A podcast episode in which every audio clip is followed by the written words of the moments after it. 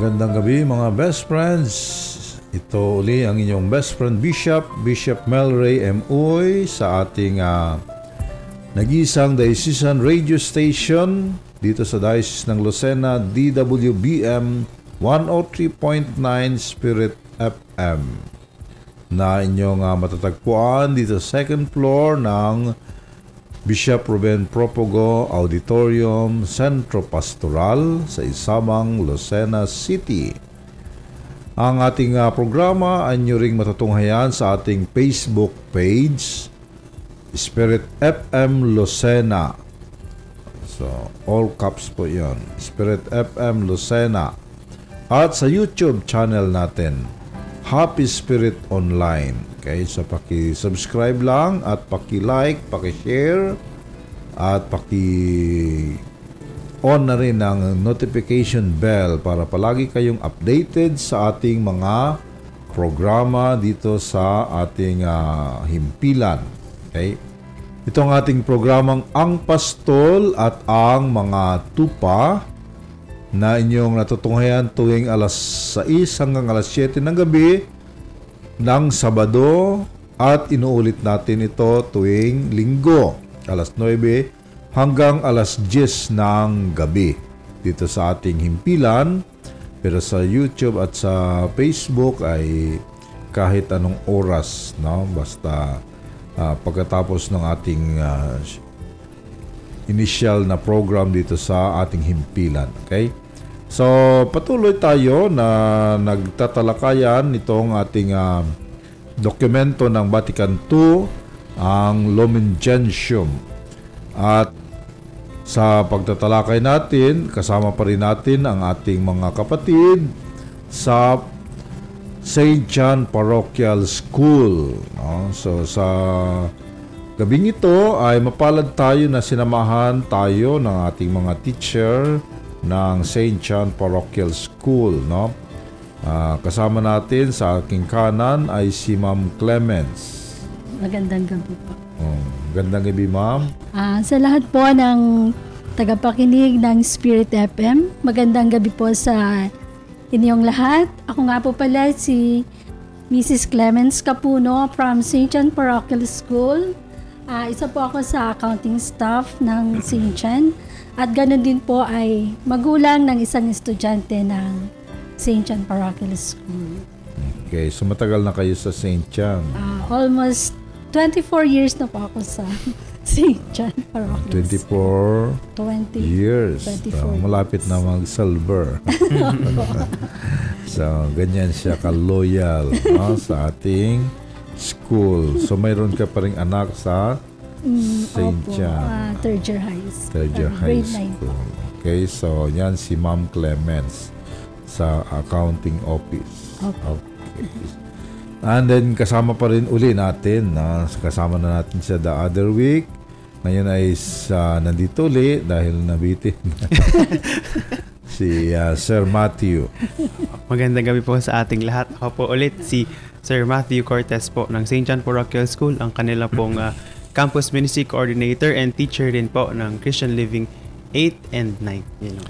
Okay, so sila ang ating mga kasama sa uh, gabing ito para ating palalimin ang ating uh, pag-unawa dito sa uh, number 8 na tayo. No? Number 8 na tayo ng itong uh, Lumen Gentium no? na dokumento ng ng um, Vatican II no at uh, dito sa number 8 ay ating uh, tatalakayin ang simbahan pa rin. Siyempre dahil yun ang topic talaga ng John, Lumen Gentium. Tungkol sa simbahan.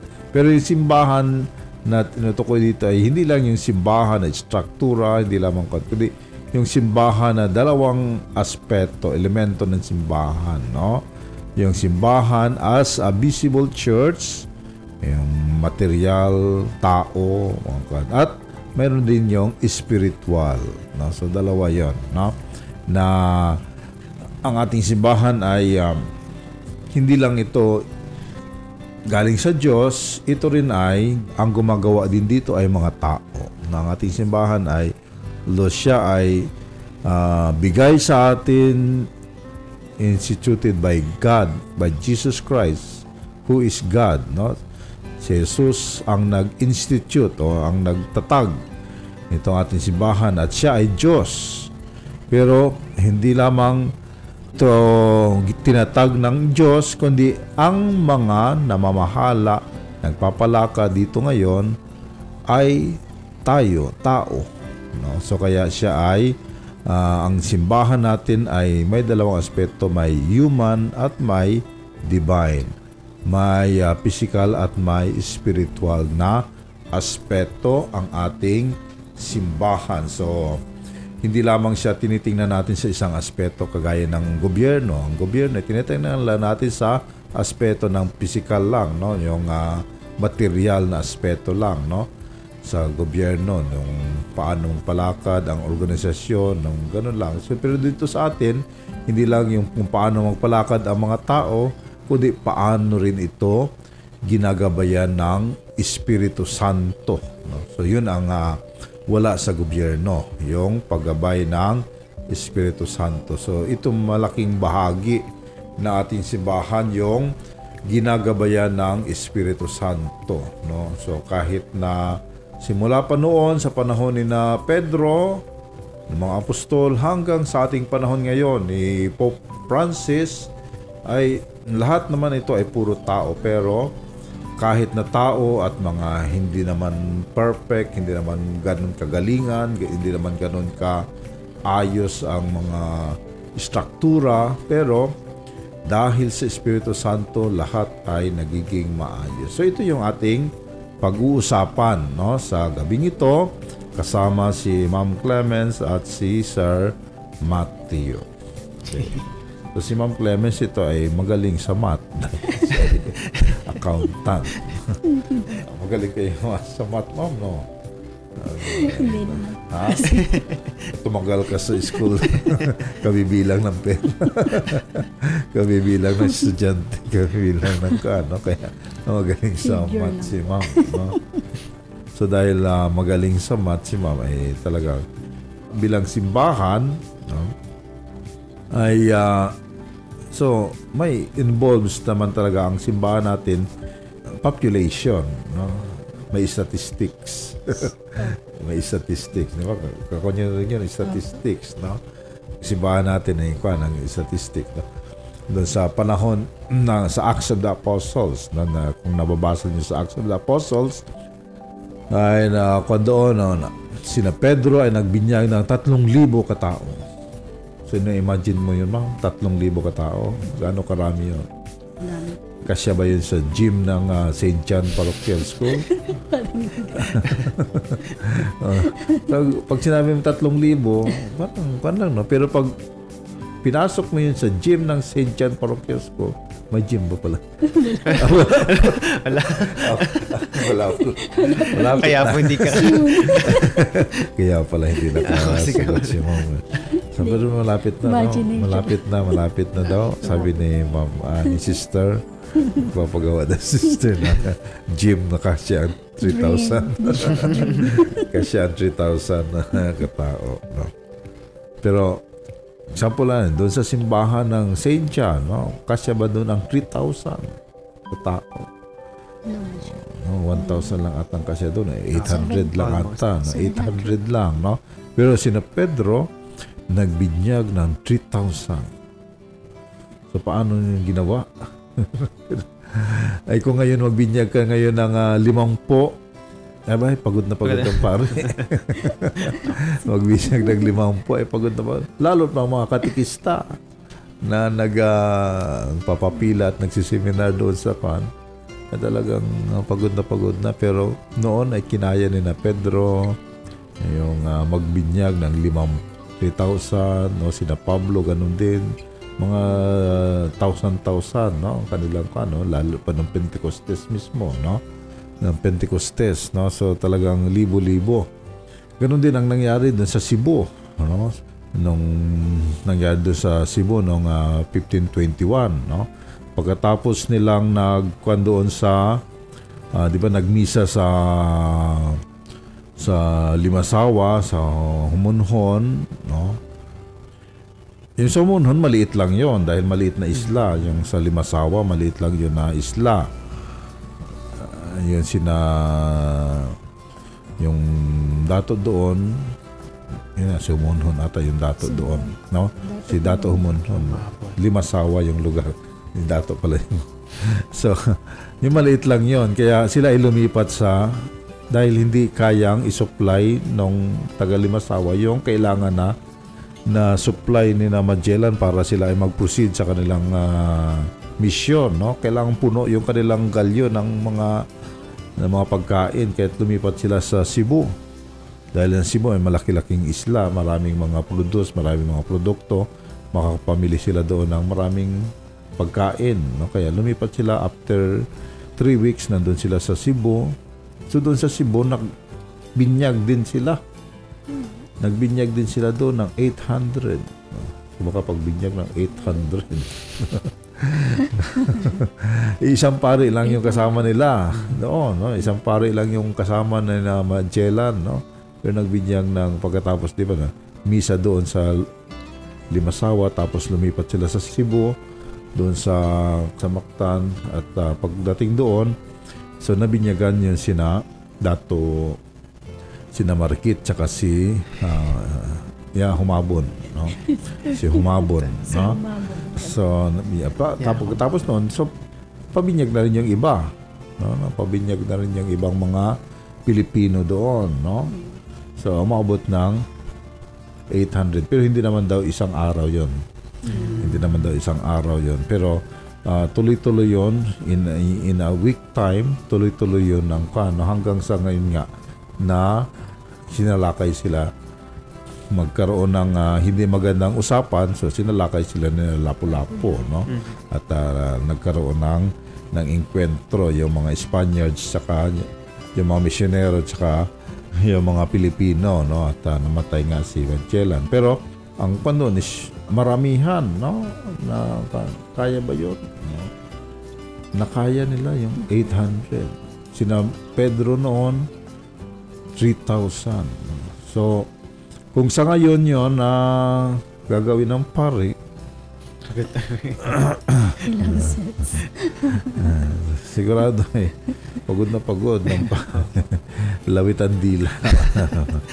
no, pati mga katikista, no? Mga katikista ay talagang kuan.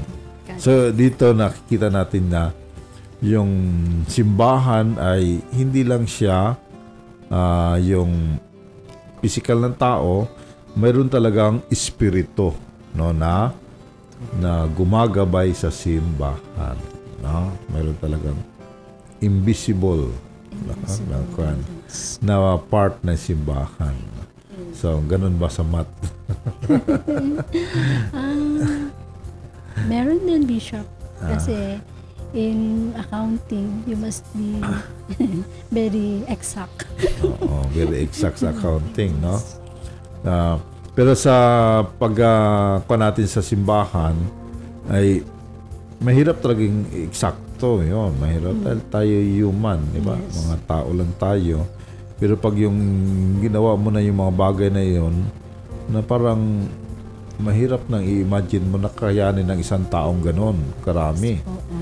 no? So saan galing yung lakas na yon Yun, doon na po papasok yung Holy Spirit. ng Holy Spirit na pumapasok yung Holy Spirit na, na, na hindi lang na, na sa imagination natin parang okay naman pero sa reality mahirap sa reality. Pero nakakaya ng simbahan dahil nga sa tulong ng Espiritu Santo. So mayroong divine intervention. na tinatawag no?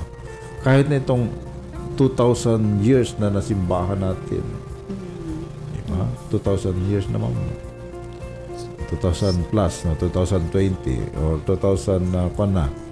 Dahil sabi nila ay ah, hindi naman talaga eksakto na sa 0 BC nagkuhan si Jesus. Kundi sabi nila mga 4 4 AD 4 AD daw or 5 AD daw na pinanganak si Jesus. So mga, siguro mga 2000 ko na tayo 2015 or 17 ganon pero 2017 pa rin no so bakit ganito pa rin ang simbahan. Buhay ang simbahan. Buhay ba ang simbahan? Patuloy. Buhay ang simbahan. Paano kaya na-maintain ang simbahan ng ganitong organisasyon? Kaya ba? Sa history ng uh, world history, may mga empire, no, na, di ba, may mga empire na tumagal, no? Ah, yung Roman Empire, pero hanggang kailan lang yung Roman Empire? Ilang ah, hundred, hundred years lang siya, no? Yung, ah, yung ah, Persian, no? Yung Persian Empire, ilang, ilang daang taon din lang, no? Dahil pagka ng mga leaders nila, wala na. No? Si Alexander the Great, pagkatapos niya, wala na. Tapos na rin yung mga Greeks. Tapos Di ba? Nalipol yung mga Greeks ay tinalo na sila. No? Nakuha na sila doon sa panahon ni ko, ano? Yung nga kay David, no? Ganon din si David, no? Na, naging uh, makon yung mga ah, Israelita sa panahon ni David. Pero pagkatapos ni David, nawala rin, no? Ah, yung mga Egyptians, ganon din, no? Sa China, ganon din, no? May Ming Dynasty, ano pang mga dynasty sa China. Ang alam ko lang, Ming Dynasty, tapos yung yung uh, ano, mga dynasty. Sa Japan, ganun din, yung Shogun, tsaka yung Samurai. Pero eh, mga daang taon lang. Pero meron bang tumagal ng 2000? May ikaw, sir, may natandaan ka ba sa history? Ikaw, magaling ka ba sa history? Hindi ba? Si Limot na rin po, sa di ba? history. parang wala po kasi So, simbahan lang. So walang tumagal no na mga mga empire or dynasty or kingdom na ganong katagal no. Kahit na ang itong British no, British monarchy, yung British monarchy si kana Queen Elizabeth, no, kamamatay lang ni Prince King Philip. Philip. King Philip, Philip. no. So ilang pa na ba yung kanilang monarchy? Ilang taon, ilang taon na yung kanilang monarchy? No? Kailan lang naman yung ah, ah, British monarchy? Bago lang yan eh. Nung British monarchy ay wala pa sila sa panahon ni na Magellan. No? Wala pa sila, definitely wala pa yun sila sa panahon na Magellan yung mga British monarch. No? Sila ay nakuha na sila sa towards the 19th century na. No? 19th So, century. Kwan lang talaga. So, so ito yung simbahan natin is tumagal ng 2,000 years plus. No? Yes, 2000. Ano bang simbahan ang matagal na sa 2,000? Wala pa. Ah, Catholic. may Catholic. Church. Catholic. Ang Islam is younger sa Catholic dahil si Muhammad ay ng mga 10th to 11th century lang si Muhammad, di ba? Ang ah, mga Buddhist ay although matagal-tagal na ang Buddhist, no? tsaka Hindu, mga libo na yan. Pero ang kung sa Hindu ay hindi continuous dahil nagba-branch-branch sila. So, may itong goddess na ito, itong maghahari itong god na ito ngayon, tapos after kwan, papalitan siya ng ito baka, tapos ay monkey, tapos eh. So, iba-ibang gods, no? So, pero Hindu pa rin sila, pero iba-ibang gods. Next pa na ay kuratsa, next naman ay butiki.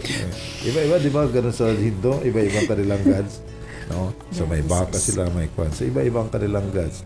So, hindi tuloy-tuloy yung kanilang ah, yung church nila. Kaya nagkaroon ng iba-ibang kwan din, no? Iba-ibang branch din yung Hindu na religion. So, ganun din ang ah, ang Buddhist tsaka Confucianism, no? Confucius. Yung kay Confucius. Although, ah, naka-root sila kay Confucius, pero hindi lahat ay naka kwan pa rin doon sa sa kwan ni Confucius dahil ngayon ay iba na yung Confucianism ngayon, no? Ah, although nandun pa rin si Confucius as a main source pero marami na silang other sources. Unlike sa atin, yung Bible is still the Bible, Still the no? Ah, old tsaka new, pero yun pa rin, no? 2,000 years. No? So, kung sa Bible nga, yung old is more than 2,000, no? Nasa 4,000 na, no? So, Kaya ba ganun katagal kung tao lang ang padalakan dito, ma'am? Yun po yung Ayon mystery. sa mat, ayon sa mathematical estimation niya. Hindi po kaya talaga. Hindi kaya sa kwan.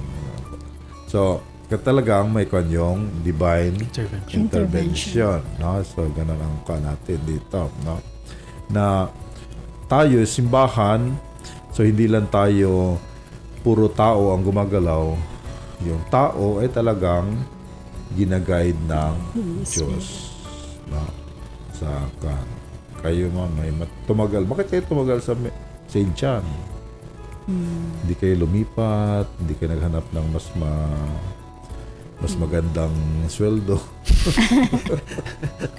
Siguro magandang sweldo sa St. John. Ah, in my personal ah, is ah, siguro po masaya ako sa trabaho ko. And then kasi bishop nag-work na rin ako sa ibang bansa. sa ibang no po. sa iba pong company Oo. kasi hindi po agad ako nakapag tapos ng pag-aaral. Ang binal ang ipinunta ko po kasi sa St. John is more on spiritual side of my life kasi parang doon ko po nakikita kasi nga po dati akong catechist so parang doon ko mako-continue yung yung pag ah, spiritual life ko. So yun Doon talaga, nakikita. yun talaga ang ah, naghawak sa iyo doon sa St. John, hindi yung kakayahan mo dahil kayo magaling na accountant, No, no. Hindi po. dahil hindi dahil sa ah, maganda ang sweldo, hindi dahil sa mag- maraming benefit, No vision. kundi ang kwan talaga is yung spiritual ang naghawak sa doon. Yes, in Yan ang nagpatagal sa iyo. So, so ganun ang simbahan natin, no? Na tayo ay meron tayong personal, no? May personal tayo na naiaambag, pero more than our personal contribution is yung divine intervention Divine talaga. intervention. Ikaw, Matthew, ilang taon ka na sa Sitya? Two years pa lang. Nagkwan ka pa, 22 years. Ay, 22 years ka pang bubunay. Hahabol po. so, sa, sa experience mo dyan sa St. John ay ah, as a community, no? as community of teacher, community of ah, students. No? So, ano ba yung nag ah, nagbubuklod sa inyo as a community? Aside from the... ano po, Magaling ba si sister na manager? na ayun po, aside nga po sa ay yung gusto nilang matuto both teachers and students parang gusto nilang matuto ng sense of service no, para matutunan nila lahat yon both teachers and students din po nandun din sila para matuto na or ma-foster yung pagmamahal nila para mas mabuo sila no? hindi lang dalawang magkaklase or lahat ng magkakaklase buong school no? matutong magmahal no? ganun po yung pilit namin ipinaparating sa mga students So yung pagmamahal na yon, yun ang spiritual aspect na nag ah, humahawak sa isa't isa, no? Para tayo ay manatili, no? Sa ating paaralan, okay? So kaya mga best friend, manatili lang kayo dyan dahil magkakaroon lang tayo ng counting break.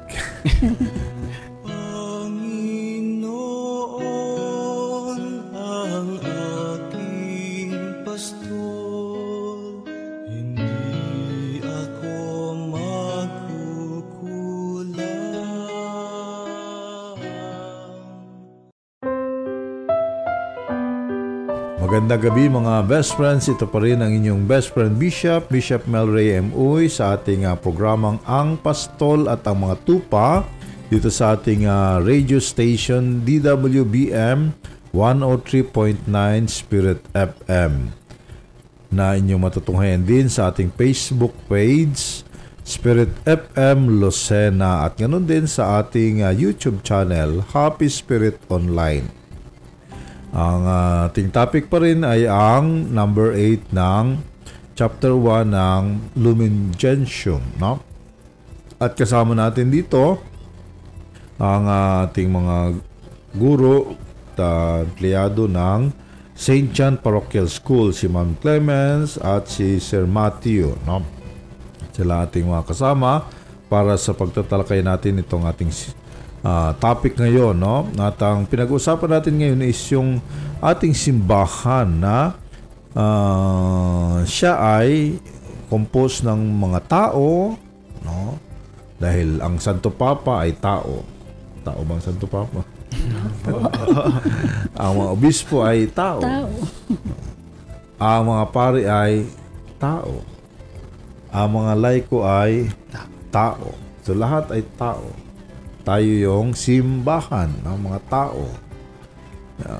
Pero ang mga tao na ito ay hindi lamang ah, basta nag-election kung sino ang maging papaukan, kundi sila, tayong lahat ng mga tao na kabahagi ng simbahan ay sumusunod din sa biyaya ng grasya ng Diyos o biyaya o grasya ng ah, lalo lalo na ng banal na espiritu no? Ngayong uh, kan is ah, malapit na tayo sa sa Pentecost no?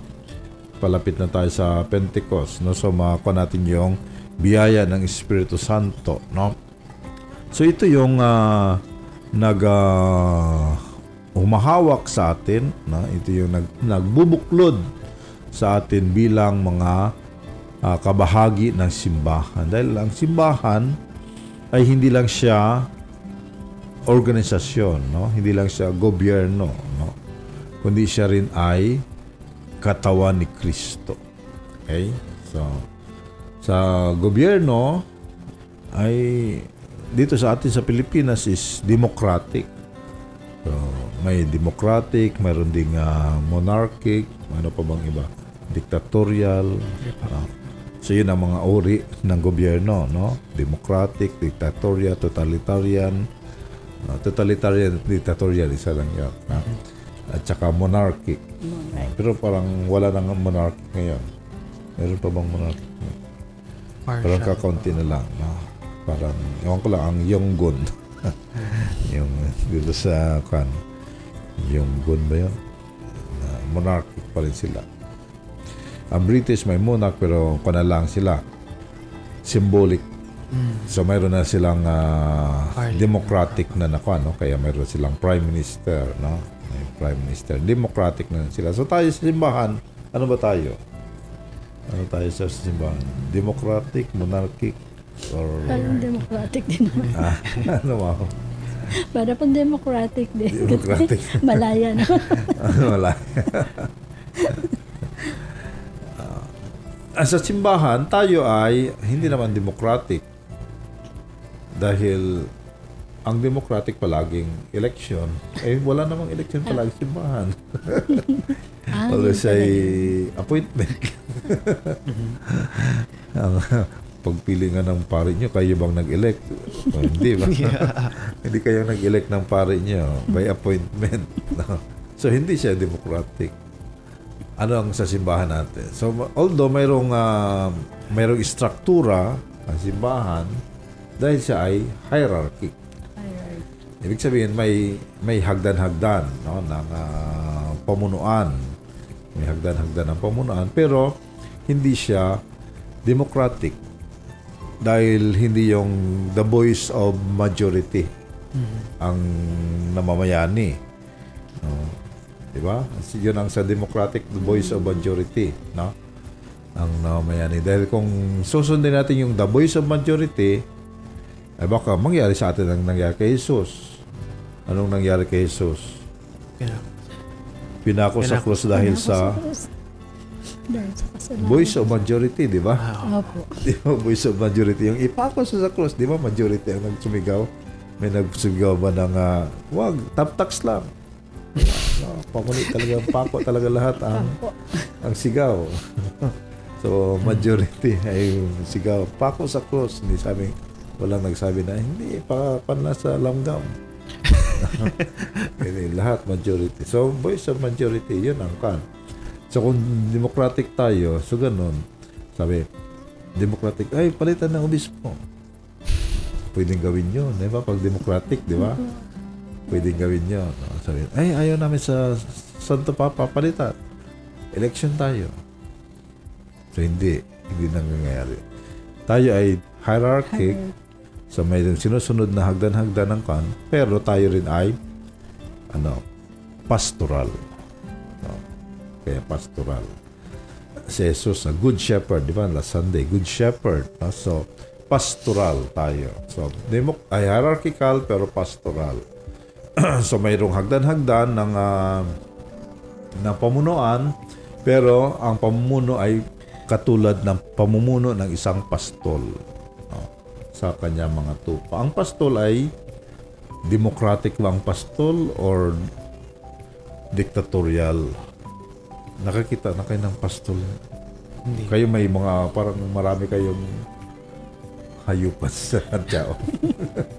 marami kayong mga alaga hayop. No? Meron May naman mga alaga kang hayop. wala. May manukan ata kayo doon. Ha, manok, ba, O may mga babuyan kayo ah, doon. baka. O may bak- bakahan pa pala. yung, yung pong kapitbahay. Kayo, marami kayong kalabaw doon sa inyo. Pero hindi po sa amin. Po siya. So, ang eh, isang pastol ba siya ay democratic or dictatorial? Ang pastol, siya ay nagtuturo lang sa kanya mga alaga. O, dito kayo punta. ano, di ba?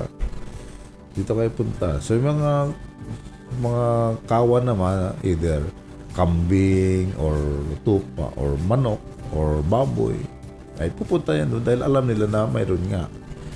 Pero mayroon talagang, mayroon ding na naliligaw, di ba? Mayroon ding ayaw pumunta. Kaya yun ay pinupuntahan naman ng pastol at pinapalo or gano'n, no? gano'n, di ba? Pinapalo ng pastol pag yung, yung kalabaw ay ayaw sumunod o yung kambing ay ayaw sumunod. So, pinapalo. So, yung pastoral is giving direction, no? Yung direction na yun is always for the good of the of the of the flock, no? Palang paraging, 'di ba? Ganun ang ano, yung ah, sa Psalm 51, no? Good Shepherd. Eh talaga tayo tinadala ng mabuting pastol sa madawag na pastulan at sa ah, sariwang batisan, di ba? Yan ang sinasabi sa atin. Hindi tayo dinadala ng ng pastol sa Kumunoy o sa sa tuyot. sa uh, disyerto, kundi doon tayo dinadala sa kan. So, ganun ang kan. Image nating simbahan, no? Na hierarchical, pero siya ay pastoral. So, yung hierarchical is human leadership. Human leadership yon. Pero yung pastoral is the divine. Divine guidance. Divine pan yun sa atin. At ah, yun ang mahirap, no? May mga PPC. PPC member ka ba? Hindi ka pa nagwapan? Hindi pa po. Mag-PPC ka. Ikaw, PPC ka rin. No, yung pastoral council natin ay dapat ay ganun. May discernment. May discernment. No? Kaya yung pastoral, hindi yun sila na magapa na, ay gawa tayo nito, gawa tayo niyan. Hindi ganun yun ang kanang pastoral. Yung pastoral is more on discernment. Dinidiscern nila ano ba yung direksyon ng ating parokya sa taon na ito. Saan tayo dadalhin ng Diyos sa taon na ito. Ito yung ating ah, mission, ito yung ating vision. Paano natin yan ma ma-achieve yung ating vision at mission sa pamamagitan ng discernment ng Paris Pastoral Council. So yung Paris Pastoral Council kasi ay nakaugalian na natin na para silang mga taga-construct. Oy, pagawa tayo nito. pagawa tayo nito. para sila mga contractor na. Para mga, sila mga engineer at mga fan. Pero hindi ganon. Ang pastoral council is more on leading the community towards uh, achieving the The kung ano yung ah, pangarap ni Jesus, no? Na all may be one. No, yan ang pangarap ni Jesus. Na lahat ay mapag-isa, mapagbuklod sa kan.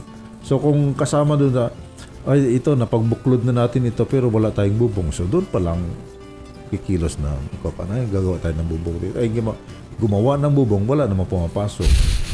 So wala namang napagbuklod. Di ba? Kaya yun, yun ang paggawa ng bubong ay kung puno na. Tapos ay na, kawawa naman itong mga tupa na na iinita, na uulanan. So, gawa tayo ng bubong. Pero, nagpagawa ng bubong, wala namang, dahil hindi na pag-discernan, hindi nakapag-discern na paano natin pag-isahin ito ating nagkakawatak-watak na mga tupa. Ah, So, yun ang kanang pastoral council.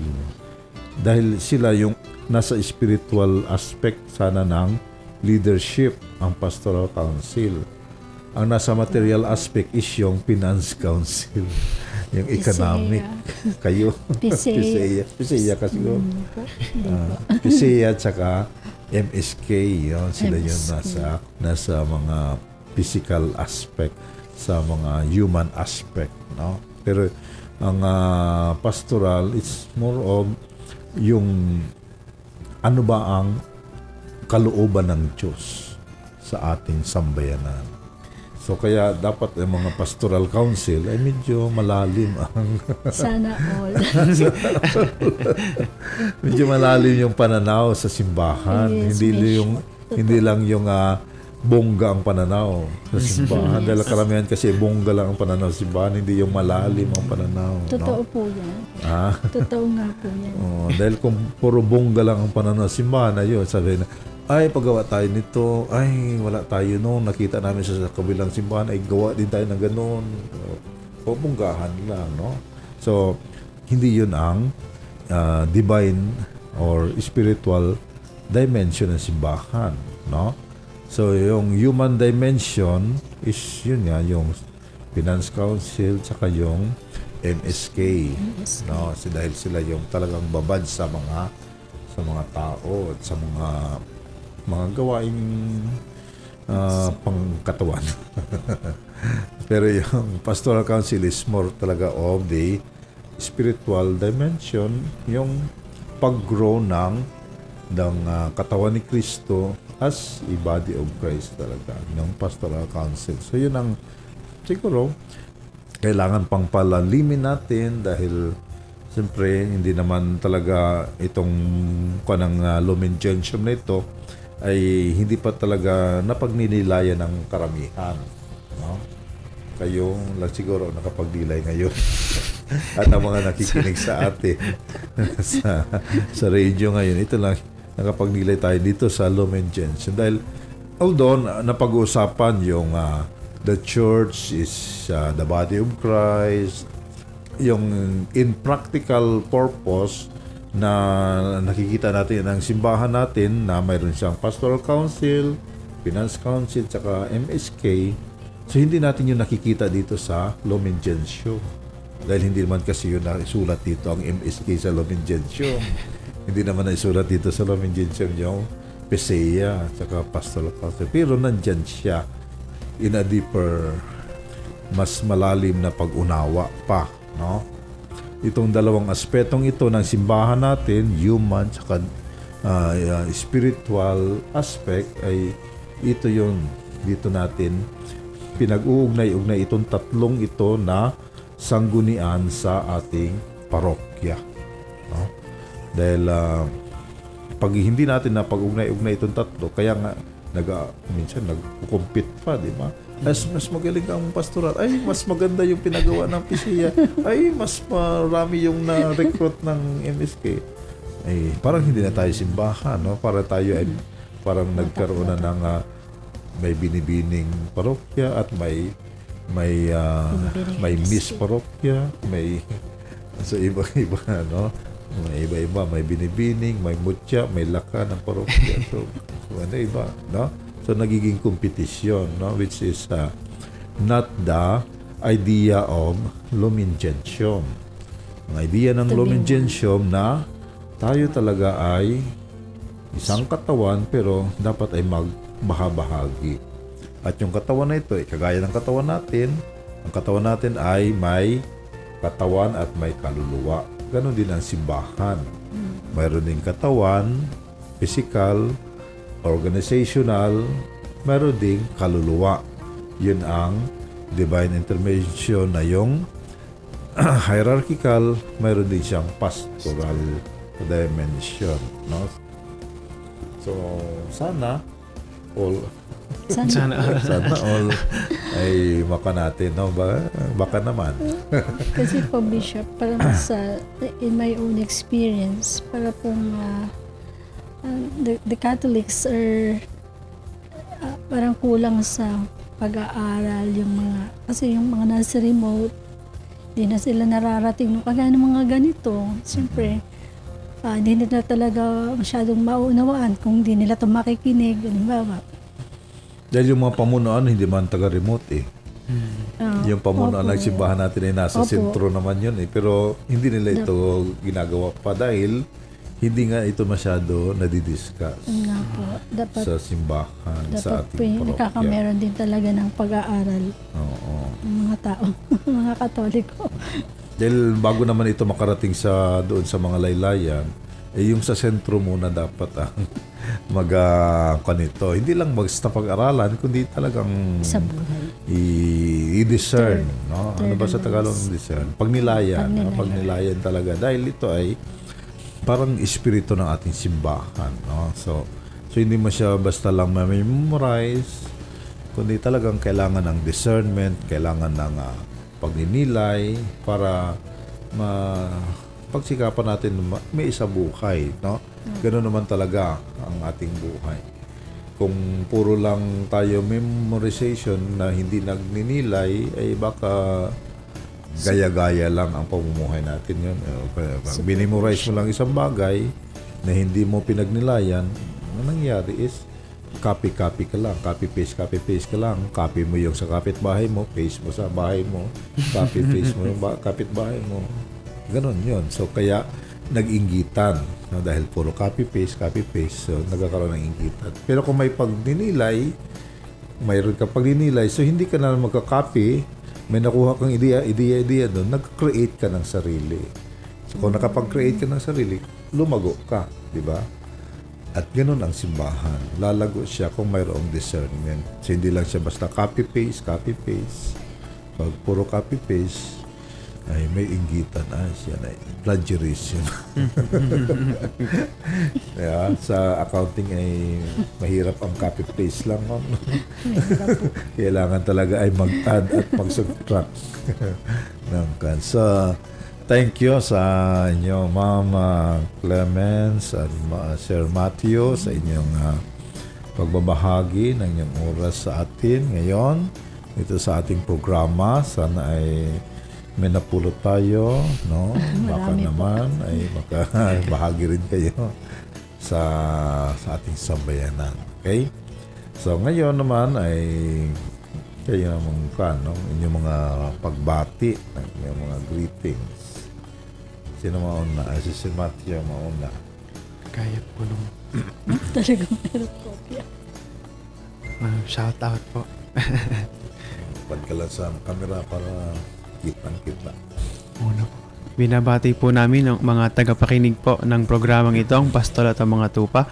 Unang-una po kay Lubhang Kagalang-galang Melray Uy MDD, ang obispo po ng Diocese ng Lucena, sa aming pong lingkod pari ng parokya ni San Juan Bautista, Reverend Father Alberto Alier at ang kanyang kasamang pari, Reverend Father William Sedaria. Sa amin pong director ng St. John Parochial School, Reverend Father Edwin Baruelo at aming pong punong guro, Sister Emma Disor OSM, sa Congregation of Mother of Sorrow, Servants of Mary sa pamumuno ng kanilang Delegate Superior, Sister Anthony Caspar Arpotasami OSM, sa teaching staff at mga estudyante at mga magulang po ng St. John Parochial School, sa aking pamilya, at sa pamunuan po at komunidad ng Villa Escudero, at sa akin pong girlfriend at kanyang pamilya sa Taytay Rizal. Maraming salamat po at magandang gabi po sa ating lahat. Okay, so ikaw naman, ma'am. Hello po, magandang gabi pong muli sa lahat ng tagapakinig ng pastol at ang kanyang mga tupa.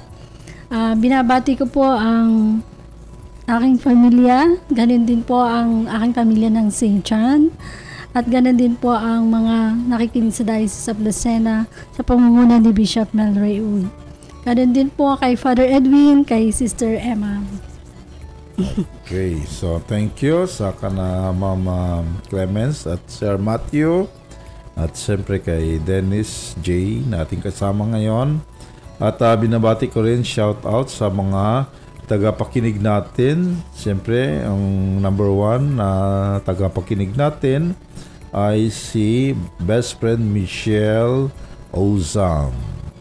At si Dennis uh, Biranga, Jaylin uh, Pereira Alba, Bisa Habula Makalinaw, Sally Bravo, Dory Panganiban, Joselito Perinya, Christy Sibal, Albina Cabuyaw, Marlena Roelio Martinez, Andrew Gonzales, Renato Polio, Nini Estremera, Mavic Hari, Dani Estacio, Nel Hernandez, Lisa Ibanez, Cleopas Bermudez, Jake Arroyo, Joel Remolin, Arlene ah, Alcantara, Moises Simba- Serbano, Luz de las Alas Manalo, Mirna Baldeo, Alpipay Pak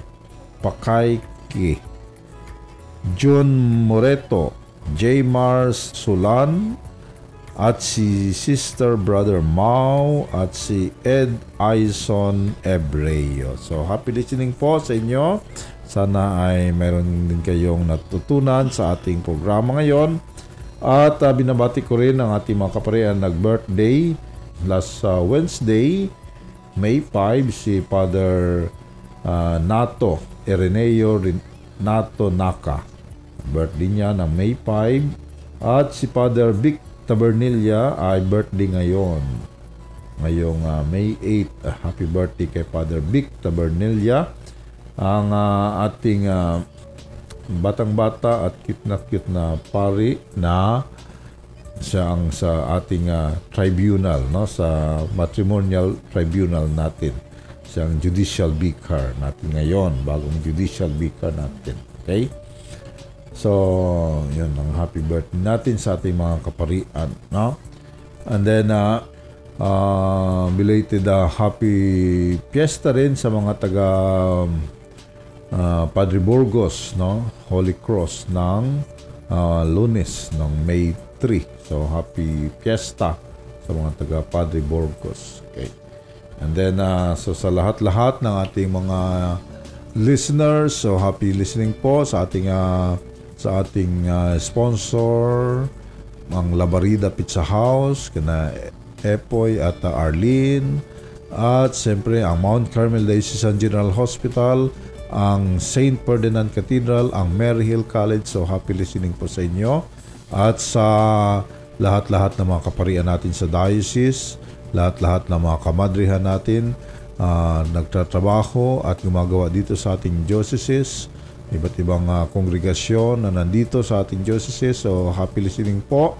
At siyempre sa lahat-lahat ng mga estudyante natin ng ating mga member schools ng Ludis at sa Ludixa schools natin. So happy listening po sa inyo lahat kahit na kayo ay ah, naka-online or. So happy listening at ah, mahirap ngayon ang graduation. So pasensya na lang ating mga estudyante dahil uh, pa rin tayo. Nasa GCQ pa rin tayo. No? So siguro naman ay makakabawi kayo sa college na. Makaka-graduate na kayo. And then, uh, so sa lahat-lahat ng ating mga kaibigan, so happy listening po sa inyo at nawa ay uh, may mayroon tayong napulot kahit uh, kaunti ay at sana ito ay lumago sa ating puso upang patuloy nating maipahayag ang pag-ibig ng Diyos. At binabati ko rin ang ah, yung ating ah, last week na guests, ang ah, mga member ng Anonymous Hope, no? Yung mga estudyante ng St. Chan na, na Anonymous Hope sa kanilang project, yung kanilang um, project ngayon ng ah, ah, community pantry, no? Diyan gagawin nila sa oh, ginawa na nila sa ginagawa nila sa na ito, Anastasia at sa Lusakan. So, happy listening sa mga Anonymous Hope na mga members ng St. John Parochial School. Okay, so sa inyong lahat ay happy listening po at ah, tanggapin ninyo ang aking pagbabasbas. Sumayin niyo ang Panginoon. At sa niyo rin. Pagpalain nawa kayo ng makapangyarihan Diyos Ama, Anak at Espiritu Santo. Amen.